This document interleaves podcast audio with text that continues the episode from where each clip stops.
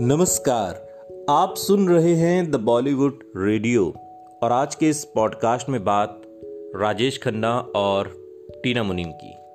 टीना अंबानी बॉलीवुड के पहले सुपरस्टार राजेश खन्ना जितना अपनी फ़िल्मों को लेकर चर्चा में रहे, उससे कहीं ज़्यादा अपनी निजी ज़िंदगी, अपने अफेयर को लेकर वो सुर्खियों बटोरते रहे। और इनमें टीना मुनीम का भी नाम था। एक वक्त ऐसा था जब टीना राजेश खन्ना से बेनतहा मोहब्बत करती थी। कहते हैं कि दोनों लिविन में रहने लगे थे। खासकर टीना ने तो शादी जैसे लंबे चौड़े ख्वाब भी संजो लिए थे।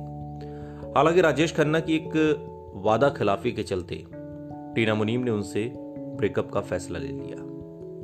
दरअसल जब राजेश खन्ना और डिम्पल कपाड़िया के रिश्ते में दरार आई तो काका ने टीना मुनीम से वादा किया कि वो डिम्पल को तलाक देकर उनसे शादी कर लेंगे।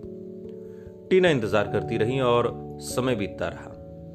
जब भी काका से इसका ज़िक्र करती तो वो टाल जाते।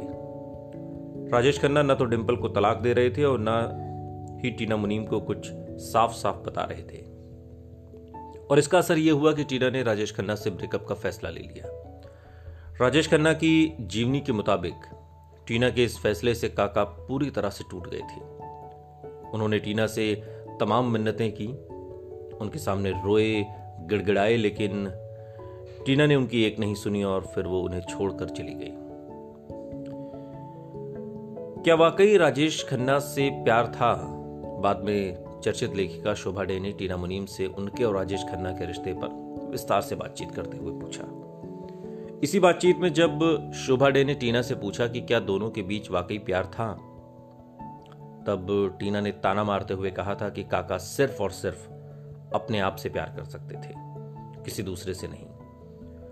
आपको बता दें कि टीना मुनीम के अलग होने के बाद भी राजेश खन्ना ने डिम्पल को तलाक नहीं दिया।